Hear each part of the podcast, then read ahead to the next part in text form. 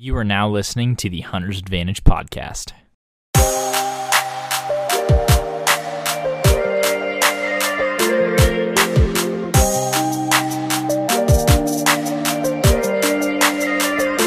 Christian Babcock, the host of the Hunter's Advantage podcast. And what we do on the podcast is we talk to disruptive companies in the outdoor industry, talk about innovative hunting solutions that are changing the landscape, as well as offer you tips and strategy for more successful hunts. All in all, I just want to help you become a better hunter by providing you with high quality knowledge and information that you can trust. Stay tuned. What's up, everybody? Welcome back to another episode of the Hunter's Advantage podcast. So, I was sitting in the stand this weekend, actually, uh, October 1st in Oklahoma, and I was just thinking, you know, the podcast, I, I, I want to do something different with the podcast. And throughout the hunting season, I feel like we have so much time to consume podcasts when we're driving hunting or sitting in the stand, even for some people. I don't do that. Uh, my buddy Hunter Williamson actually watches videos on his tablet in the tree stand. I can't believe that guy. I hope he listens to this episode. But I thought of a new series that I wanted to release on this podcast called Hunt Talk. And basically, what I want to do is every Monday after a long weekend or a long week of hunting, I want to release an episode talking about what happened that weekend. It's not going to be something super long, maybe 20, 30 minutes, but I wanted to communicate to the audience what's going on and give you guys real time updates on uh, our hunting season instead of waiting towards the end of the year when we release our uh, season two of Quest. I can actually just communicate with you guys this way. So make sure to subscribe to the podcast and leave us a rating or review so we can reach more people. And definitely check uh, the podcast often to see the new Hunt Talk series. Um, so, anyways, uh, expectations for opening weekend were pretty high we were down in southeast Oklahoma.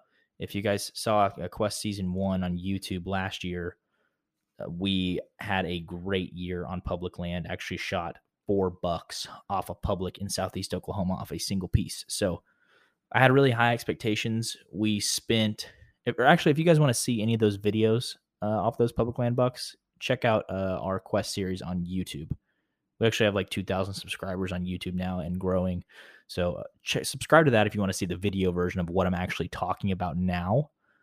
Uh, but, anyways, back to opening weekend. So we had spent, and we, I mean, me and Jake Gaylord had spent three weekends down in Southwest Oklahoma, one in July and two in September, running trail cameras. And we are actually trail cam nuts on public. Like we had 24 trail cams out before the season if that gives you uh, some good insight into how seriously we take the trail cam game. Really, just because I think about the law of averages, the more cameras that we have out, the better in in my mind at least. The more opportunities you have to find a potential state record buck, to find something that is just incredible, something with trash or drop tines or uh, an amazing typical uh, racked buck, just anything out of the ordinary. I like having more opportunities. So we run the Wildgame Innovation cameras. We have they're about 40 bucks a piece and we run 24 of them. So we have quite a few dollars sitting in the uh, sitting in the woods anywhere from July to September to the end of deer season. So if you guys run across any of those in Southeast Oklahoma public, please don't take them. They're black and uh, a sort of a mixed uh, camo. So don't touch them if you guys see them. Yeah, I appreciate that. But anyways, so we had high expectations because we had so many uh, trail cams out. We had had so much previous success the the year previously, and it this opening weekend was primed up to be an awesome one. We had plenty of big bucks, you know, anywhere from 120 to probably low 150s range. Didn't actually have anything uh, extraordinary, even though we ran that many trail cams for a matter of a couple months. So that was kind of disappointing. But we did have some quality bucks on our camera and wanted to get after him. So we got down there Thursday before opening day, which would have been September 30th last week. Got our wall tent set up. We actually had three new bow hunters in camp, three guys who have never killed a deer with their bow. Two of them just now, two of them have just now bow hunted the first time this season. So uh, I was really happy to have them out in hunting camp and actually uh, getting out there and doing the thing. So we had six guys in camp. Uh, a few of those guys you've seen in probably on our YouTube channel, Jake Gaylord and Peyton Carroll last season or in in the quest series that we just put out. So had everybody in camp, six dudes. Went on opening morning. Uh, we kind of had took a a split approach. We spent sent Hunter Williamson, Jake Schumann, and Tom Parker out to the left side of the WMA, and there's actually a uh, the road kind of splits. One goes left and one goes right, and takes you completely around to the different sides of WMA. So they went left to some spots that we had sent them off to, and me and Jake and Jake Gillard and Peyton went off to the right with high hopes in opening morning. I'd actually hung a tree a tree stand previously uh, the last week of September, last weekend of September. Nope, I lied. It was actually two weekends, two weekends previous to this weekend. So that way I would just have to take my climbing sticks, my camera arm, and my camera and get set up instead of having to hang an actual hang on tree stand. And if you've ever hunted public land, you understand how sucky hanging a hang on is in the dark. Even with a lineman's belt that keeps you up against the tree, it really sucks to hang them in the dark because you're kind of hanging off with one arm, grabbing the stand and cinching it to the tree, cinching it down, pulling up a ratchet strap, ratcheting it up. And as you can tell, if you're doing the climbing sticks as well, it's not very quiet. It's not super efficient. So I didn't want to do that. Long story. I say all that to say I didn't want to do that. I already had a tree stand hung. So got up in the tree, uh, did my opening interview video on my camera, got everything set up, got my GoPro in on the tree, my camera arm, everything, bow arm, got the new Prime Nexus 4 loaded up with a Easton Axis FMJ. I'm just I'm just absolutely ready to rock. So I sit there and it's a really wind it's kind of a a, a wet weekend. Like there was a lot of rain in the forecast. It kind of chilled out, but the temperatures were down like in the 60s. So I'm thinking there's there's absolutely no way that we're not going to be seeing a ton of deer. And boy, was I wrong.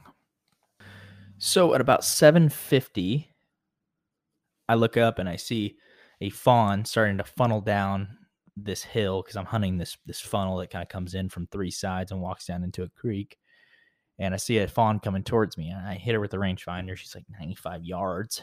Kind of sits around, mills around in this oak flat, eats some acorns, and then decides that she's going to start to come down towards my stand. I had actually shot a doe in this spot the year before, and the doe had taken the exact same path. So I'm like, okay, I've seen this before.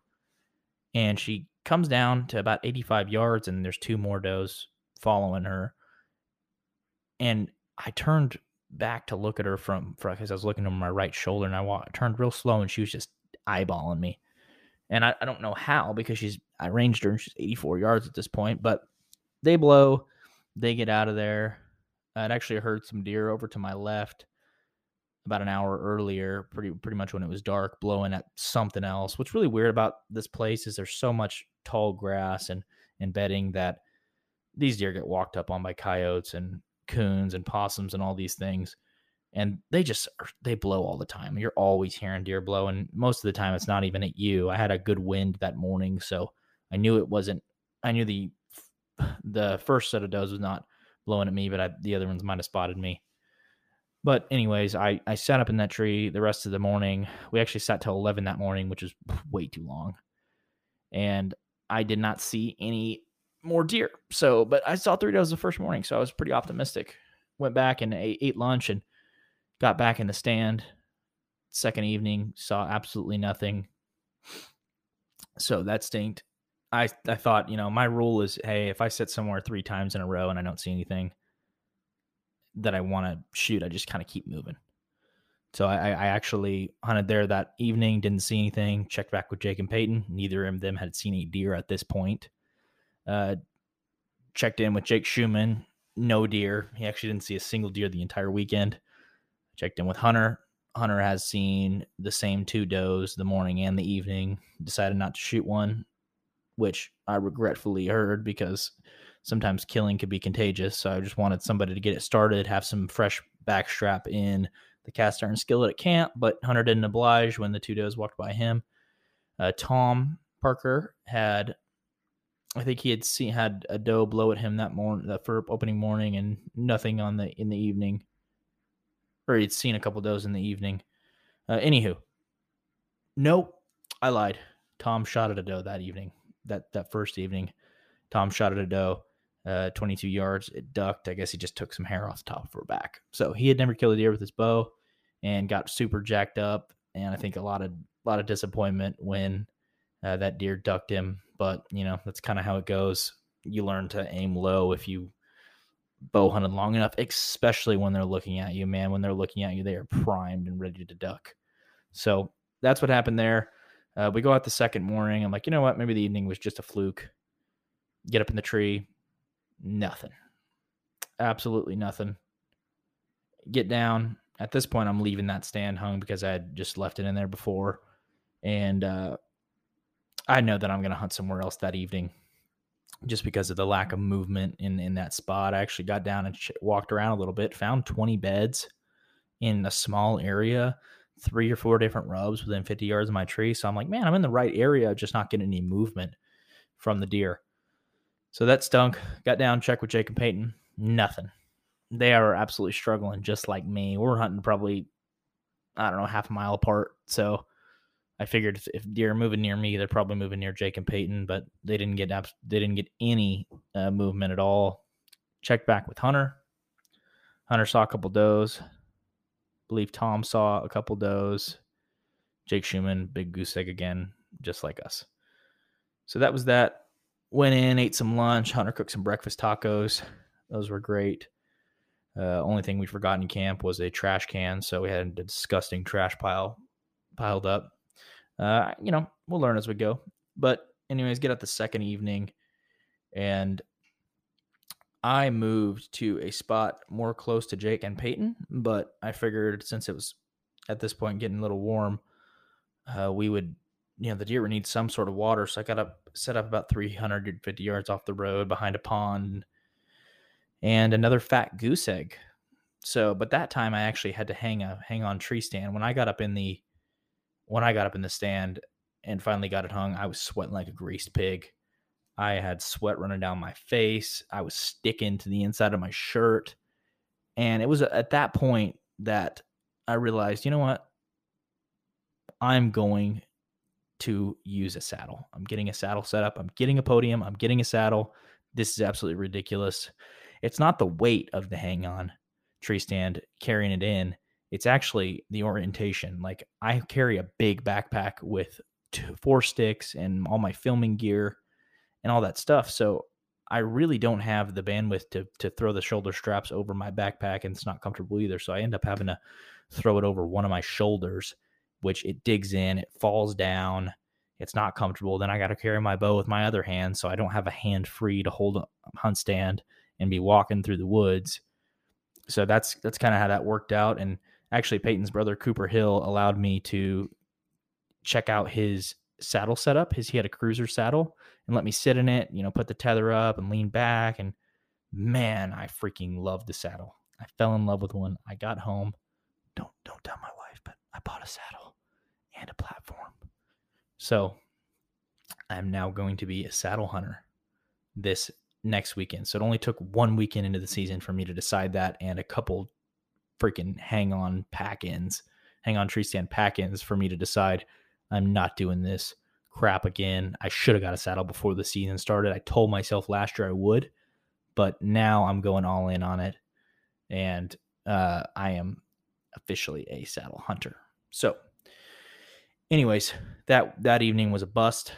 But interestingly enough, uh, got back to camp. Everybody else had sort of busted besides Hunter. Hunter had set up on a big field, and we usually don't hunt fields there because they're not actually planted in anything. They're just native grasses that's kind of been mowed down as a way just to have some sort of bio, biodiversity in the place. So Hunter actually hunted one of those. I thought he would have very little luck, but he told me that he had a doe come in within 12 yards of him. I uh, couldn't get a shot based on kind of how he was oriented in the tree. But the interestingly enough, he told me that he saw a buck about 300 yards across the field and got down to spot and stock it.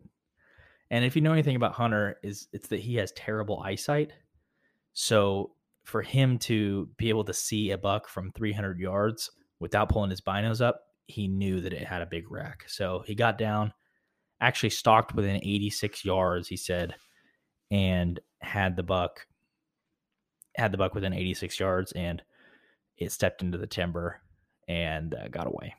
So he said it was about a, it was a mainframe 10, 13 inches wide and probably went 10 inch on the G2s, eight inches, five inches, and then the eye guards were about five inches. So what, what he's describing to me, oh, and the main beams out past the nose. So what he's describing to me is at least a, you know, conservatively 130s, probably 140s and up type of buck, even though he's very uh, narrow so, but he, I, I couldn't believe that he had got down and, and spot and stock to that buck. I'd never heard of anybody doing that in that part of the, the state, but it, it was really cool. He got fairly close. Thankfully, that grass was about waist high and allowed him to get pretty close, but just not in time. So he actually sat up on that buck the next morning, and you know, of course, we didn't see anything. The last morning, Tom Parker went home that that night, October second, second day, went home, and we all hunted the rest of the morning on Sunday, and everyone drew a fat goose egg. Fat goose egg besides Jake Schumann, which I lied to you guys. I said he didn't see anything the whole weekend. He did not see a deer the whole weekend, but told me that he saw a cow elk. And I can't imagine turning around thinking you're about to see a doe, and then you see a 300 pound cow elk, uh, which was which was really cool. It's cool to hunt in a place where you can see bear, elk, turkey, whitetail, coyote, anything like that in a singular place. It's such a neat spot to hunt in southeast Oklahoma, and there's a ton of public land, so uh, fairly low pressure and a lot of resources available. But anywho, that was uh, in short our uh, our weekend. We were out bow hunting on public land. You know, didn't get skunked, but a couple, actually, three of us did get skunked, but I didn't get skunked. So I was happy about that. And, you know, it's just kind of little, little deeper of a fire in me that, you know, it makes the, it makes the highs that much higher when you're on these lows of, you know, spending 24 hours in the tree on a, on a hot weekend, opening weekend in October and seeing three deer. Uh, so I, I love it, man. I'm really excited about the next, next weekend. I'm already prepping for it. I'm already thinking about it. I'm ready to get my saddle and, and get started hunting with it. So it's uh it's very exciting stuff. I've been seeing some some big bucks going down on uh, Oklahoma Big Bucks page on Facebook. Check that out if you want to get some motivation. If you're not killing anything like us, but uh, we're kind of staying mad at them and getting really excited for this next weekend. And so that's going to close this episode. I guess that'd be episode number one of Hunt Talk. Uh, let me know if you guys want to hear more things like this or if it's something that you're completely not interested in. Just thought it'd be a cool way to communicate uh, to the Hunter's Advantage listeners uh, about what's going on in our season without posting videos. This is so much easier to just record a podcast than it is to go in and download and proxy and edit and produce and distribute these videos. So, this is something I'm going to keep up unless you guys don't enjoy it, which let me know. Shoot me a message on Instagram at Christian Babcock or at hunters underscore advantage. And I will catch you guys in the next episode. But before I go, make sure to go subscribe on the YouTube. It's Hunter's Advantage on YouTube. We have 2,000 subs now, and we're growing by a rate of about 40 or 50 a day. So we're really excited about that. That's where we're going to post all the video content we're capturing this fall and I'll catch you guys in the next episode. Hey guys, thank you so much for consuming the Hunter's Advantage podcast. We really appreciate it, and we really do do the podcast for you all. And just to stay in tune with that and what you guys want to hear, feel free to message us on Facebook or Instagram on who you would like to see on the podcast next.